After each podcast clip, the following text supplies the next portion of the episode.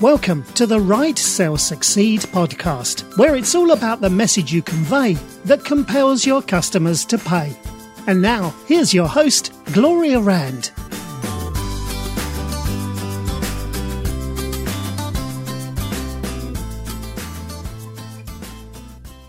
Welcome to Write Sell Succeed. I am Gloria Rand, your host of the podcast, and I'm delighted to have you here with me today.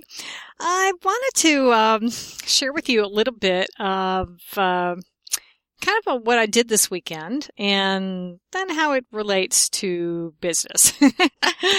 so I um, participated in what's called a Diva, the Divas Half Marathon in St. Augustine Beach, Florida.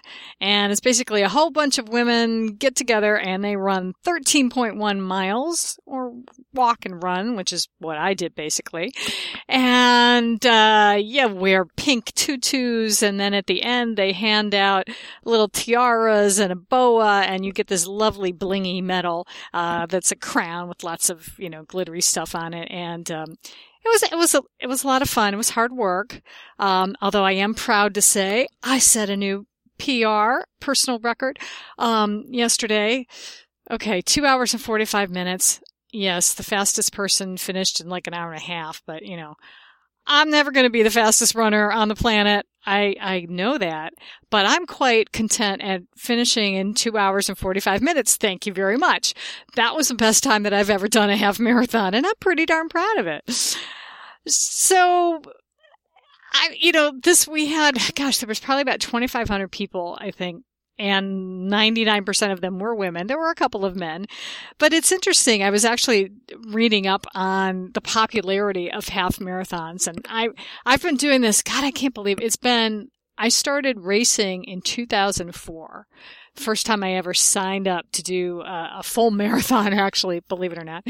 Um, but anyway, in like 2013, 2 million people finished the half marathon and 61% of those runners were women. So, and it's just growing. Um, like in 1990, there were only 303,000 finishers.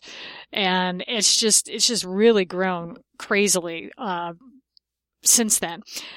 But the thing about it is that a half marathon and, and a full marathon, but even a half marathon does require a lot of training and you've got to put in You've got to get the miles under your belt in order to be able to complete this race. So what does that have to do with marketing? and what does it have to do with your business? Well, well, here's the thing. You see, a lot of people do sign up to run a, a marathon or a half marathon. And, and as I said, it takes months of training to build up your endurance. And a lot of people don't have the patience or the commitment for that.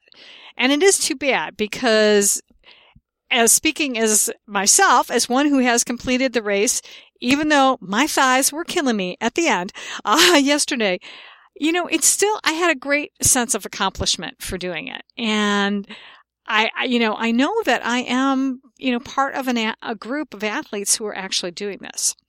Here's the thing is that actually marathon running or even half marathon running, it actually has a lot in common with the sales process.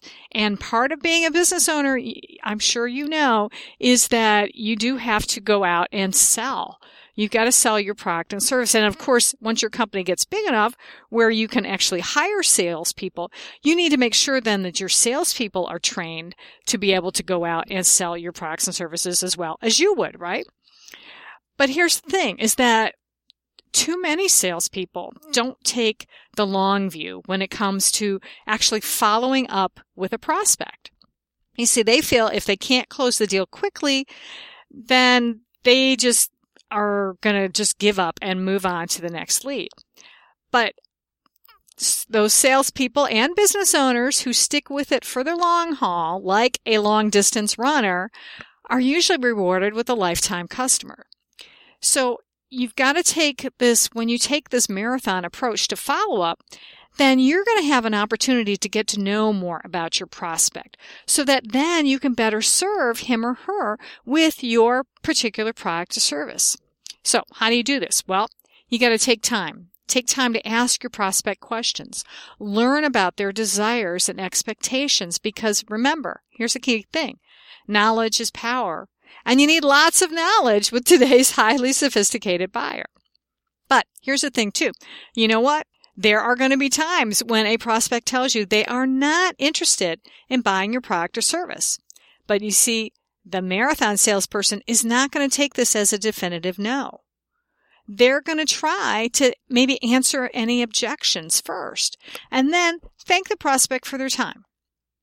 But is it going to end there? No, no, you don't stop there because now that really good dedicated salesperson is then going to add the prospect to their company's e-newsletter list and send them useful articles from time to time or connect with them on social media and again, share information with them on social media. Because when you take this approach, you are going to stay top of mind with the prospect. So that when their situation changes and now they're finally ready to buy, who are they going to call? In the old words of the Ghostbusters, who are they going to call? They're going to call you. They're going to call you because you stay top of mind with them. So remember, when you put in as much time and commitment to clothing, closing the sale as a long distance runner, half marathon, marathon runner does to go the distance, then you know what? You're going to cross the finish line well ahead of your competition. So I hope you got some value out of that little bit of advice today. I know it's kind of a short and sweet one, but but I think it's one that bears uh, you know hearing from time to time. I think sometimes we take um, I don't know if we take the sales process for granted or, or we just kind of forget. And, and especially this time of year, I'm recording this in December, the end of the year, and things, you know, kind of get a little bit crazy. But this is an even more, uh, golden opportunity for you to stay in touch with those prospects so that they, you, they are going to be ready to buy and they're going to buy from you when they're ready to buy. All right. If you got value out of this podcast today, I encourage you, as always, to subscribe to Write Sell Succeed on iTunes and Stitcher Radio. And if you'd be so kind as to leave uh, a review as well on those platforms, that would be fantastic. And I'd also love to hear from you. I would love to connect with you on social media. I'm on Twitter at Gloria Rand. You can also find me on Facebook, LinkedIn, Instagram, all those wonderful places. So until next time, this is Gloria Rand wishing all of you much peace, love, and prosperity. Thanks for listening to the Write Sell Succeed podcast.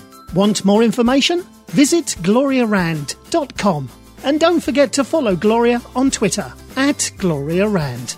Let Gloria know you're listening. Use the hashtag Write Sell Succeed.